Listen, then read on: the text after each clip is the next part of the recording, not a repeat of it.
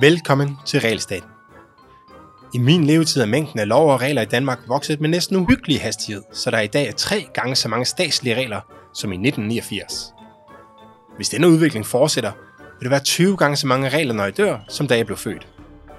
Men hvad betyder det for det danske samfund og den enkelte danskers liv, når staten gennem påbud og forbud blander sig i næsten alt?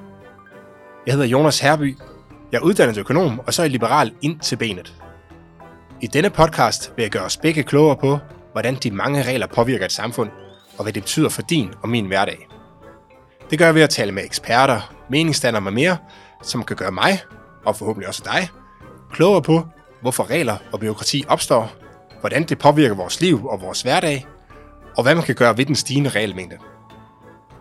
Mine samtaler vil være stort set uredigeret, når du hører dem. Dog fortæller jeg alle, jeg taler med, at de, hvis de kommer til at sige noget, der er væsentligt forkert, efterfølgende kan få det klippet ud. Det gør jeg for at give dem lidt mere frihed til at sige ting, som de bestående fod ikke er helt sikre på.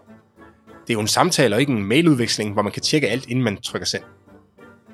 Skulle vi bevæge os ud af en tangent, klipper jeg også det fra, af respekt for din tid. Men ellers er samtalen uredigeret. Jeg håber, du vil følge med, og at du vil kommentere og dele flittigt. Tak fordi du lytter med. Música